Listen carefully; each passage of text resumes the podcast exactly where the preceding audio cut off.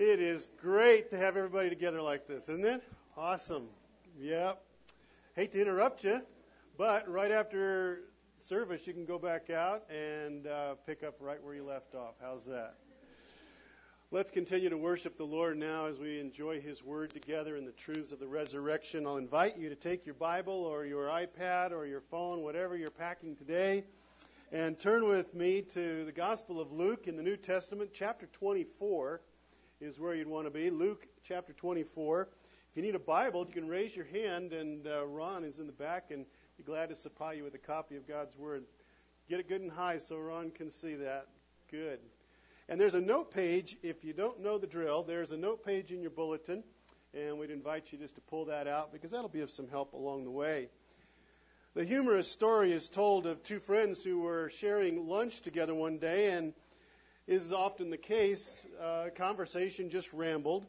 But one of them had attended a funeral a few days before, and so inevitably things moved in that direction.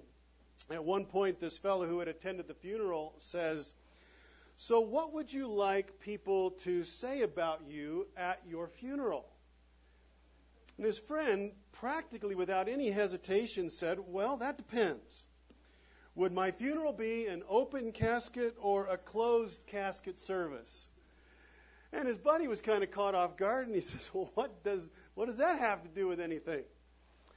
"Well," says the other, "if it's a closed casket service, I would like them to say that he was a great husband, he was a, an incredible father, uh, he, he really had his priorities right, he was a wonderful role model, generous to a fault, a likable guy, and a good friend." And his buddy nodded affirmingly. "Oh, okay. And, and if it's an open casket service?" "Then, as folks are looking at me, I would like one of them to suddenly say, 'Oh, wow, look, everybody look, he's moving, he's moving.'" In other words, he would prefer not to be dead at all. "Look, he's moving." A silly little story. It came to my mind, though. It tells you how my mind works, but it came to my mind as I was reflecting on this special day that we would have together and reflecting on the Lord Jesus whom we are celebrating. I actually thought this thought. I wonder how Jesus would answer that question. What would you like someone to say about you on the occasion of your death? How would Jesus answer that question? It occurred to me, without much thinking, though, that I don't have to wonder about his reply. Because on the pages of Holy Scripture, it is actually recorded what he wanted us to know about him, what he would want those around him to say about him on the occasion of his death. Your Bible is open to Luke twenty-four. Allow me to read, and I'll begin at verse one.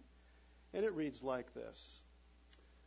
"On the first day of the week, very early in the morning, the women took the spices they had prepared and went to the tomb. They found the stone rolled away from the tomb, but when they entered, they did not find the body of the Lord Jesus. While they were wondering about this, suddenly two men in clothes that gleamed like lightning stood beside them. In their fright, the women bowed down with their faces to the ground, but the men said to them, 'Why do you look for the living among the dead? He is not here, he has risen. Remember how he told you while he was still with you in Galilee? The Son of Man must be delivered into the hands of sinful men, be crucified, and on the third day be raised again.' Then they remembered his words." Jesus, what would you like someone to say on the occasion of your death? His answer, I want them to say, "Why do you look for the living among the dead? He's not here. He is risen. Christ is risen." Yeah, you were there. You were there. You're on the game. But that is really what Jesus wants everyone in the world to say, right? He is risen. He is risen indeed. I am honored. I'm grateful this morning that it falls to me to help us rally around uh, the glorious truth of Jesus risen indeed. And to help us do that today, I am going to ask a question of my own, as you see it there on that little note page uh, that you took from your bulletin.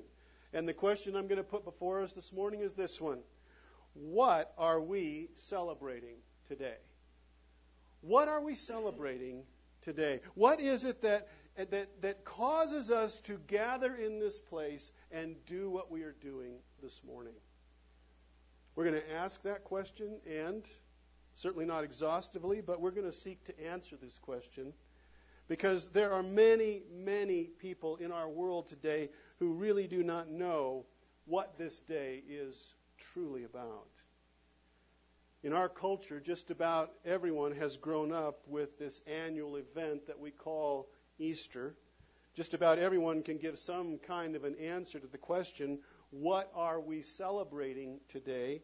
But would they be able to supply a correct answer, a right answer? Maybe. In this room, many would. Perhaps some would not. But let's imagine there being someone who had never heard of Easter, never heard of the resurrection, and they were suddenly set down right here in the midst of all of us. What might we say to them on this day if they were to ask us the question, what brings you guys together like this? What are you celebrating today? What would we say to them? We are celebrating, and then we finish the sentence. You know, as I turned this question over, what are we celebrating today? It didn't take me long to realize that a, a single one-sentence response certainly would not suffice. In fact, I suppose a thousand sentences would would not be sufficient to give us any kind of a real answer. And yet, though that is true, I think we can at least do this. I think we can set before ourselves some truths, four declarative truths, in fact, that taken together will provide an admittedly broad but hopefully a helpful and clarifying reply to anyone who might be asking the question, what are you celebrating today here at Idlewild Bible Church? I think we can provide them with an answer. On your note page, we are celebrating a death that was no accident, a mourning with no mourning, a hope that lives and never ends, and we are celebrating a promise that can't be broken. Even though we might not have thought to express our celebration of Easter in quite this way, these four truths are really why we are here today. What are we celebrating? Well, let's tease that question out a little bit. First, we, we celebrate today a death that was no accident. Would you agree with me in that? It might sound like a, an odd thing to say, especially on, on Easter morning, resurrection morning, that we would be celebrating death. We normally don't do that. We mourn death and we celebrate life. Most of the time that would be true. But on this very special day, we do celebrate a death that was no accident. And we start here, and we start with this truth, because there can be no resurrection from the dead until there has first been a what? A dying. Until there's first been a death. We're all agreed, right? Yeah. There can be no Lord Jesus bursting forth alive from the grave until there has first been a Lord Jesus who dies and is buried in a grave. And so our resurrection celebration starts with this truth. There can be no resurrection celebration until there has first been a crucifixion drama. So when we think of this day and what it means to us and what it means for us, we cannot reflect on it long before our minds must inevitably be drawn back to that cruel cross where the Lord Jesus died on that Friday afternoon before Resurrection Sunday. We remember the unfolding scene, don't we? Jesus in the Garden of Gethsemane praying in anguish to his heavenly Father as he contemplated the cross. Father, take this cup from me. Not my will, though, but yours be done. We see the betrayer draw near in the garden and, and kiss Jesus on the, the cheek. And then the, the temple guards rush in and they, they take Jesus away as his disciples scatter like sheep. We see Jesus standing bound before religious leaders, before Governor Pilate, before King Herod, back to Pilate, mock trials all through the night. We picture the soldiers mocking Jesus, robing him in purple and, and placing a crown of thorns upon his head, flogging him till his back is torn and bleeding. We hear the Jerusalem crowd cry, "Give us Barabbas! Give us that murderer! Crucify Jesus!" Plodding through the Jerusalem streets, we see Jesus crumble beneath the weight of his cross, no less than three times. And now we are with him on that little hill outside of the city wall known as the place of the skull, and we hear the piercing ping of the iron spikes. And we read the placard above Jesus' head, "The King of the Jews." The gloating priests, the mocking crowds, the gambling soldiers, the taunting criminal, the abandonment by the Father in heaven of Jesus as he takes sin upon, our sin upon himself. And then, "Father, into your hands I commit my spirit." What a horrible, grievous, brutal scene. But friends, I tell you with a certainty, even as we talk about it and as we pull up these images that remind us of it, there was for Jesus no regret in what he was enduring. The first truth we declare on this glorious day is that we celebrate a death that was no accident. We know this to be true because Jesus went to great lengths to ensure that his followers would know that his death for sinners was part of a, a, a divine plan. Shortly before the crucifixion, Jesus was telling his disciples what was about to take place. And he says to them in John chapter twelve, verse twenty-seven, these words, "Now my heart is troubled, and what shall I say? Father, save me from this hour? No, it was for this very reason that I came to this hour." Don't save me from it. You won't save me from it. This is why I'm here. Jesus says, "My whole purpose for leaving heaven and putting on human flesh was so that I might come to this cross, that I could be the, the, the one right, suitable substitute for sinful humanity. I was born that I might die for people lost in sin and condemned under its penalty." Mark chapter ten, verse forty-five, Jesus says, "I came not to be served, but to what? To serve and to give my life as a ransom for many." That was the redemption plan of God from before the world even was made. My sinless life, says Jesus, in the sinner's place, the ransom price demanded by my sin, by the world's sin, paid by me so that the sinner could be forgiven. I came to be a ransom. The cross was no accident. In the book of Hebrews, chapter twelve, verse two, marvelous verse, the writer says, "Let us fix our eyes, let us fix our gaze on Jesus, the author and perfecter, the, the beginning and the end of our faith, who for the what? The joy set before him endured the cross." Was there actually joy for Jesus on that darkest of all days in the history of the universe? Was there joy for him? Apparently, the writer of Hebrews, under the inspiration of God's Spirit, says so. What was this joy? Well, it would have been the joy of looking down through the corridor of time and seeing that great, great number of men and women and young people through the ages who would trust in his sacrificial death on their behalf, receive forgiveness of all sin by placing simple faith in the power of his shed blood, and then the joy of sharing his heaven with those who believe forever and ever. When he was on the cross, what was the joy It was all of that, wasn't it? His joy was you and me. What are we celebrating today? We're celebrating a death that was no accident. But secondly, we're celebrating a mourning with no what?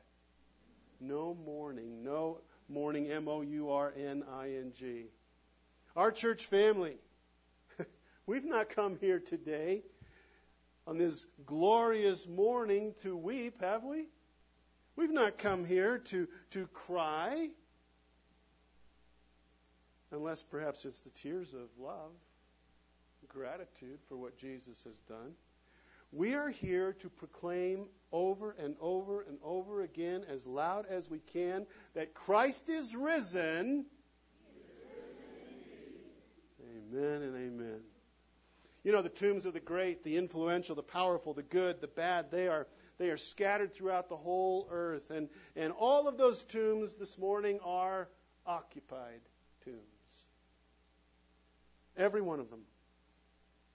But we cannot say that about our Jesus, our founder, our redeemer, our savior, our Lord, our king, our friend. We cannot say that he's in a tomb because he's not in a tomb. He is risen. He is risen indeed. Amen. We come here this morning to rejoice, not to mourn. We come here this morning to praise, not to weep. We come here this morning to celebrate, not to cry. We gather to glory in the resurrection life of Jesus, not rummage around in the dusty memories of once of one who was once alive but is no more. We do not mourn this morning. Our Bibles capture a really interesting moment when one of its writers, the Apostle Paul, under the inspiration of God's Spirit, considers what just some of the implications would be for you and me if Jesus did not rise from the dead. And his his ponderings are found in the, the fifteenth chapter of First Corinthians.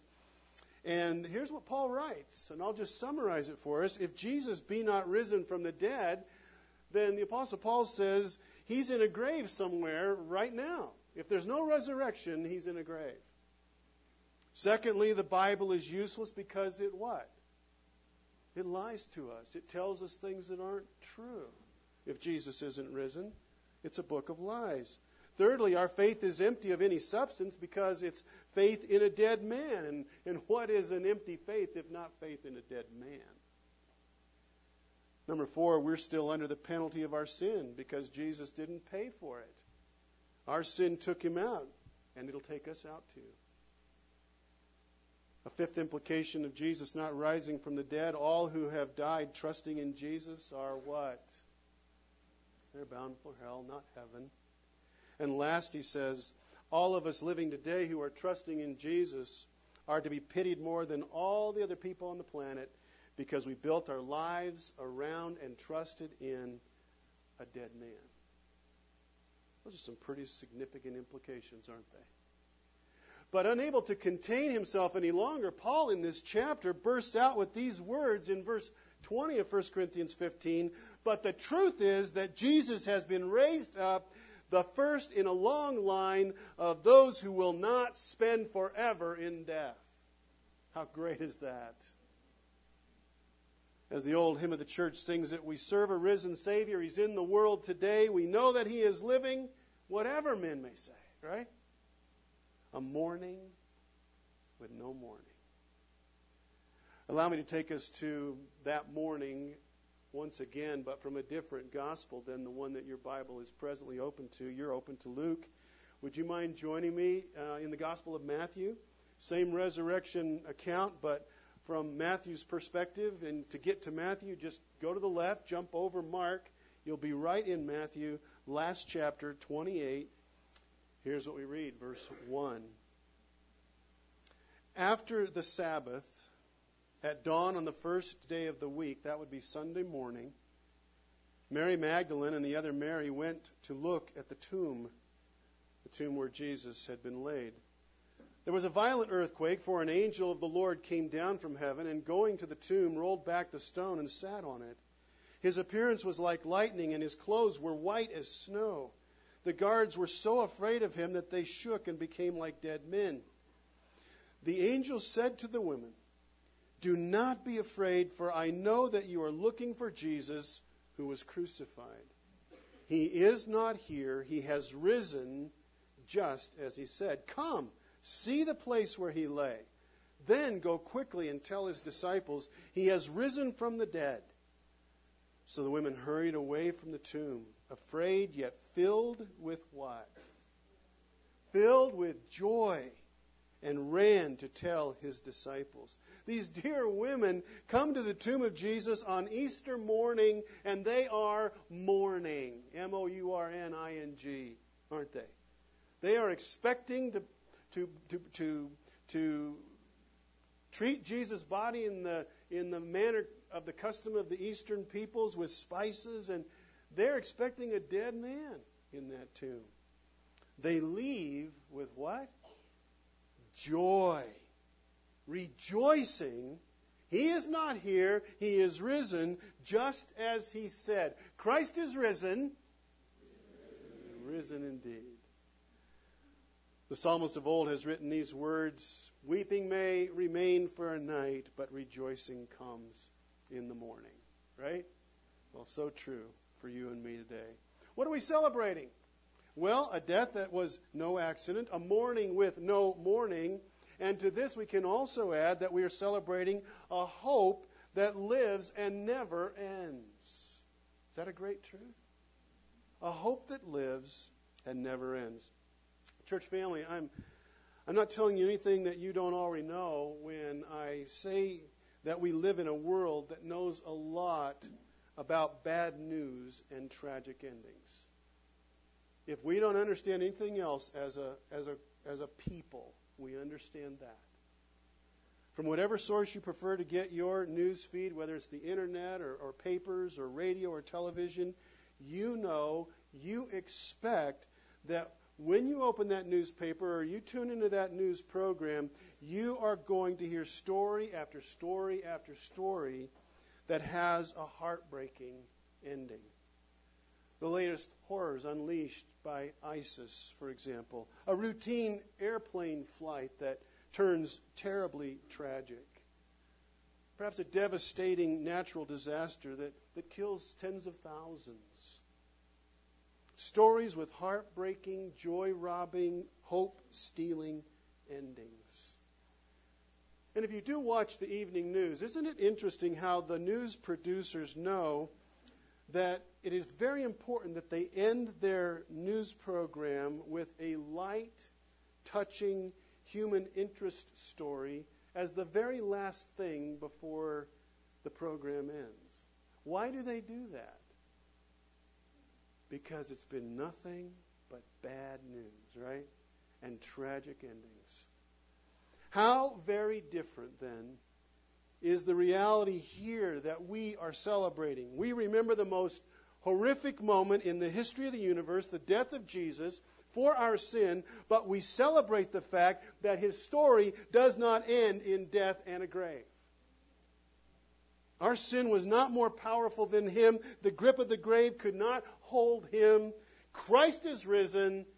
He is risen. And because that is true, we have not only hope today, brothers and sisters, we have a living hope, don't we? A living hope. Why? Why? Because Jesus lives, right? If you at some moment in your past placed your faith and your trust in the risen Lord Jesus, then you are living with a perspective on the present and the future of this world, but you are living it with a hope that the rest of the world does not have, truly. Your life is different. It's not necessarily an easy life, but your life is different because it's it it, it has a hope that is alive. Jesus spoke. You heard his voice. You heard him say, "My beloved, you were dead in your sin, but by faith in me, you are now alive and you will live forevermore." You once lived in darkness, but by trusting in him, you now live in the light. You were hungry and thirsty for a life of meaning and purpose, and he has given that to you because he lives. You were spiritually blind, but now you see. You were a slave to an old way of living that was totally earthbound, but now you live in the freedom of life in Jesus Christ, who is alive. Once you lived in fear and uncertainty of what happens when this life is done. But by faith in Jesus Christ, you are not unsure about what happens when you step through death's door now. Absent from this body, at home with the Lord, because he lives. It was the Apostle Peter who wrote these words, First Peter chapter one, verse three. Praise be to the God and Father of our Lord Jesus Christ. In his great mercy, he has given us new birth into a what? A living hope through the resurrection of Jesus from the dead. In the resurrection of Jesus, there is no bad news. No, no sad ending. Only a hope that lives and never ends. What are we celebrating today? A death that was no accident, a mourning with no mourning, a hope that lives and never ends. And, and the last truth there, we are celebrating a promise that can't be broken. The Holy Spirit captures one of the most powerful moments, I believe, in Jesus' earthly life in John chapter eleven. He's standing outside the tomb of a very dear friend, if you remember this moment.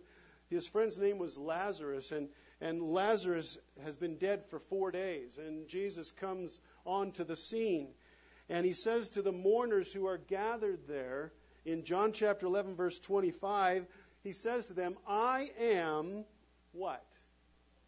I am the resurrection and I am life. He who believes in me will live even though he dies, and whoever lives and believes in me will never die. Do you believe this? Yes. This was the promise that Jesus made. If he's God, he can't break a promise, right? Jesus says, because I live, you live when you believe in me. But those are just words, unless Jesus does something to validate those words, to back them up and make them believable. So what does Jesus do in John eleven? Well, immediately after saying these words, Jesus, standing outside the tomb of his four days dead friend, calls his name. Lazarus, come out. And what happens? Oh, Lazarus comes out of that tomb. He, he out of that tomb. He, he emerges bound in his grave clothes, but very much alive. Proof that Jesus' words are not empty words. I am the resurrection and I am the life. He who believes in me will live even though he dies. And yet, as great as that miracle is, by far the greatest proof that Jesus is a promise keeper is what proof? He is risen. He is risen. He is risen. Let's read it together, the, this verse one more time. Uh, John eleven, twenty-five, twenty-six. Let's read it together, church family. I am the resurrection and I am life. He who believes in me will live even though he dies. And whoever lives and believes in me will never die. Do you believe this? I would submit that this is the most important question that any of us will ever be asked our entire life. This question. Do I believe that Jesus is life and that he is resurrection? The answer that I give to that question is the most important answer I will ever give to any question, because my eternity, your eternity, hangs on our answer. Yes? It is a joy to invite now uh, to come before you. It's a wonderful part of our church family, a person in our church family, Kassan Hammond. And uh, we're going to get to hear Kassan's faith journey to believing this truth this morning. So, Kassan, we welcome you.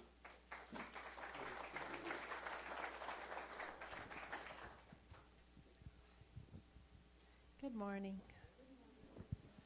It's a great pleasure to be up here um, and share with you all.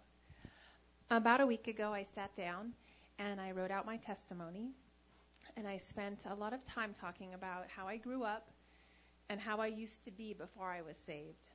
And I ended it very excited and grateful for how far I had come. I wanted to show with my words how God changed me and took away all my old fears and insecurities. I read my draft, I saved it, I put it away, and I went out to enjoy the evening. And within a few hours, I was a mess.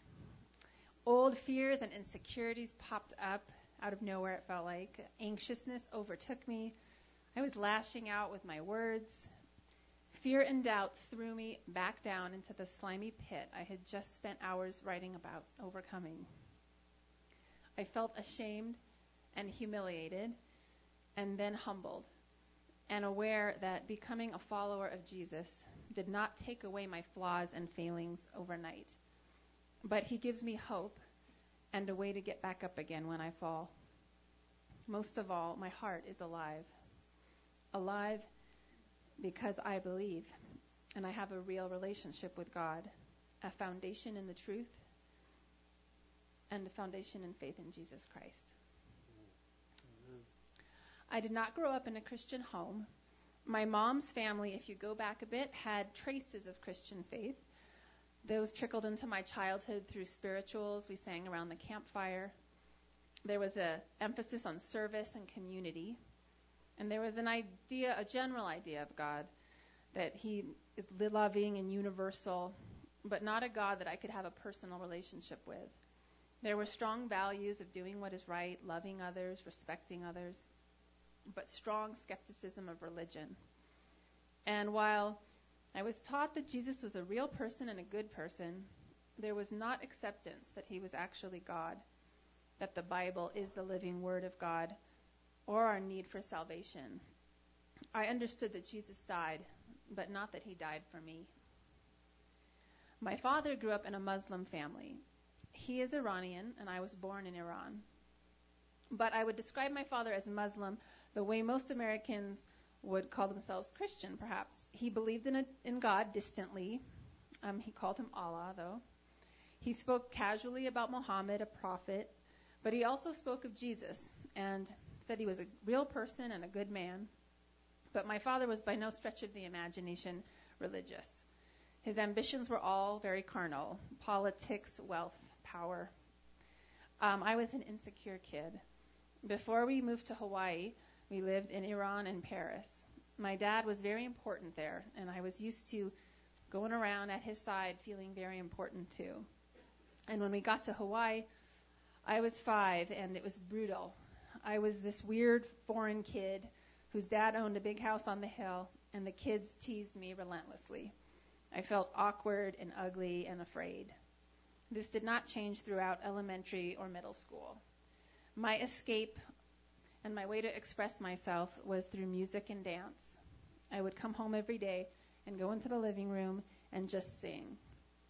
There's a story I read recently by Susanna Spurgeon where she describes hearing the mournful note a log makes on the fire, squeezing out a song as it burns. She says that in the same way, fires of affliction and suffering are meant to draw from us songs of praise. My song then was not praise, but it was an expression of my pain and my soul searching for truth. I was a very serious student. I was friends with the teachers, nerdy, not cool. I mainly just wanted to sing and dance. So when I was thirteen years old, I was fortunate enough to be able to come here to Idyllwild and attend Idyllwild Arts. I felt like I found my people. They were the weird, artistic outcasts. And there at school, we were we were all of the artistic mindset, to question the world, to tear things apart, evaluate them. But inside, I was still very insecure and hard on myself. I think years of being teased and my parents' divorce left me guarded, untrusting, and with a deep fear that I was a bad person or just not good enough. Those years numbed my heart, and I built up my walls. In my twenties, I hit a crisis point after several hard relationships, and I felt God call me to church. So I researched every church in town, which was Portland, Oregon, where I was living then, and I found the Quaker church. I felt welcome there and comfortable at first, but when it came to Jesus, I just could not get my head around who he was, that he was God, that he died for me, that he rose from the dead. I was a thinker, and you know, Jesus was obviously a great person and a wise man. I knew that growing up. But accepting that he was the Son of God, that he was God, that he rose from the dead, I felt like I needed more proof. If I thought about it logically, it seemed just as reasonable that these things might not be true. So therefore, I couldn't accept them as true. After about a year, I left that church. I remember telling the pastor that I loved everyone and I felt God was real, but I just didn't feel comfortable going there when I couldn't fully accept the claims of Jesus. He was sad and troubled and said he was sorry to see me go. I moved to New York to pursue my music career, and it was a hard journey. I got close to achieving my goals many times, but it never seemed to stir my heart, and I often questioned what my goals even were. I met a man, and they got married and had a child, and then a very painful divorce. That was the hardest year of my life. I had no job, no money. My son had just turned two. We went on welfare, and I applied for dozens and dozens of jobs, but I just couldn't get a break. And worst of all was the legal battle. I went into court with my mom's encouragement. Just tell the truth, show the court the facts, and they will do what is right. So I did, and I held on to that, and I was so disillusioned and disappointed, because the more I just kept telling the simple truth, the more they rejected it. I lost every hearing, and I felt totally broken. At one of the last hearings, the judge said to me, "Ma'am, I believe you are trying to do what is right for your son, but these things that you say have happened, they just can't be proven. It seems just as reasonable to this court that these things you claim to be true might not be true, so therefore the court can't accept them as true."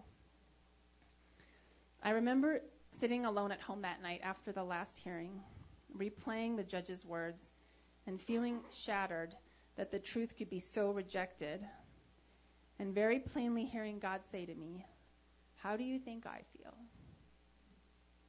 And all those years of my questioning him and pushing him away suddenly hit me so hard. I felt like I had been jarred awake. I don't know that I embraced Jesus as my Savior at that moment, but that was the first major crack in the walls I had built up. Ten days later, I walked into the coffee shop here in town, and I was still in a daze from the court hearing, and the very nice, handsome man who happened to be sitting there struck up a conversation and asked me if I had any spiritual beliefs. And after listening to me and getting a sense for my intellectual mind and my need for facts and historical references and sound teaching, he said, "You know, I think I know a good church for you." So he brought me to I B C. And I like to tell people he dropped me off, but he always gets upset when I say that. So he he stayed. He did stay and go to service with me. But then he did leave me here to grow in Christ on my own the last few years. What softened my heart first was the worship, the music, of course. Then it was the friendly people who greeted me every Sunday and made me feel welcome. Then it was Annette saying so sincerely how she was praying for me one morning. Um, it was the first time anyone had really singled, directly singled me out and said that they were praying for me, and it meant a lot. And then it was Tim's teaching, always pointing me to God's word first and foremost, and giving me that place to go when I had with all my questions. And it was Easter around two years ago when I felt I had a real growing relationship with God. I was speaking to him. I was praying for the first time in my life. I felt him working in my life, and I knew I was in his care. Tim's message one Sunday was about two men walking on the road to Emmaus, meeting Jesus, walking along with him right at their side, but not recognizing him. And Tim asked the congregation, "Some of you may feel that you're on that road right now." And I remember standing in the back there, and I knew that's exactly where I was. So I pictured walking with Jesus on that road, still carrying the weight of my fear and my questions. And he just took each one. He answered every question. My walls just crumbled and fell away. I felt a weight lift, and a peace came over me that I have never felt. And deep in my heart, I knew I had the truth. Jesus is God. He came to earth, and he died for my sins so that I might be free. And then he rose again. He is alive, and knowing that he is alive is what makes my heart alive. How I would describe accepting Jesus in my heart fully is like this. I felt like I was lost on a long road, afraid to open my eyes, because deep down I wanted so badly for him to be there. So I opened my eyes, thinking I would have to stare far off at this glorious thing. And when I finally opened my eyes and looked, he was right there. And it feels the same way now when I get scared and I pray. And I ask God, where are you? What do you want me to do? And I pray sometimes like he is so far away, and I hope he hears me. And when I stop and wait and listen, he is always right there. As Kai says, he's right here. I realize now how long he has been with me, watching me wander so patiently, just waiting for me, calling out to me through music, through people who have come in and out of my life. The moments I take time to be quiet and stop to look at nature, the world just glows with his grace. It literally glows. And Pastor Tim gave me this psalm at a time recently when I was anxious and seeking God's guidance. Psalm forty. I waited patiently for the Lord. He turned to me and heard my cry. He lifted me out of the slimy pit, out of the mud and mire. He set my feet on a rock and gave me a firm place to stand. He put a new song in my mouth, a song of praise to our Lord. I love you, Lord. I trust you. I put my life completely in your hands. Thank you for Jesus. Thank you, Jesus, for what you did for me. Thank you for the truth that is your word. I have no way to repay you, but to believe in you and to share that hope with others. Please help me do that every day. Amen. Amen.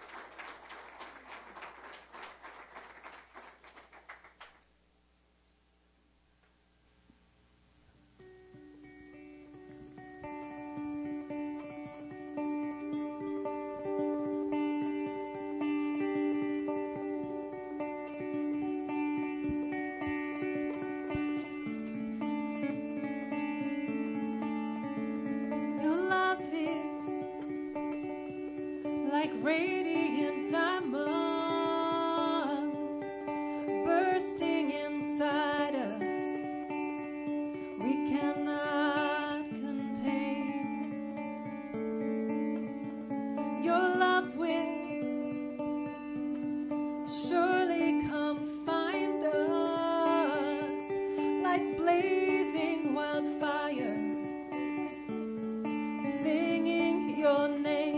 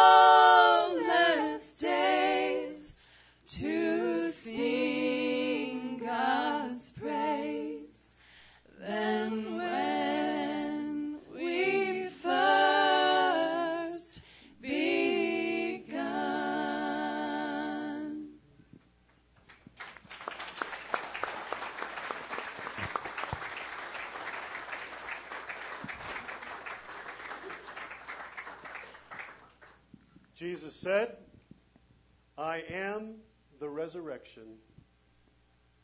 I am life. Do you believe this? Yes. He is risen.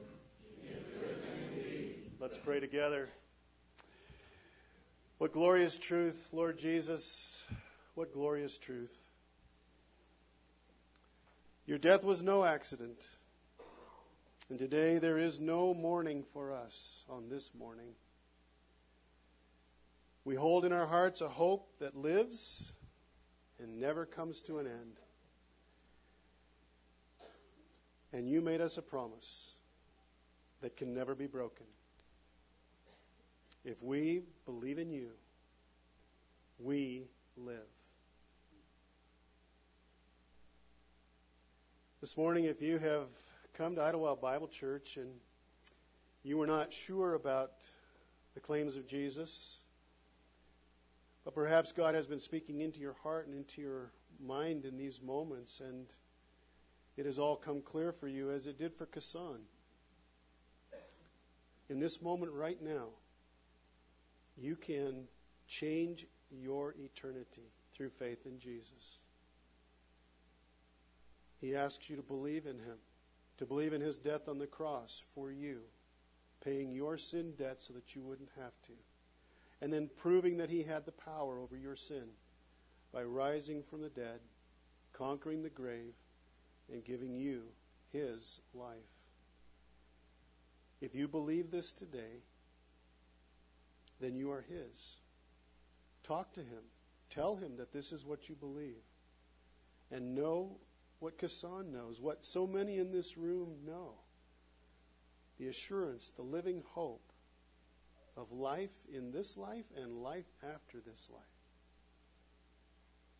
Let us help you, too, grow in your new relationship with Jesus. If you have just made that decision, we'd love to help you grow in this relationship.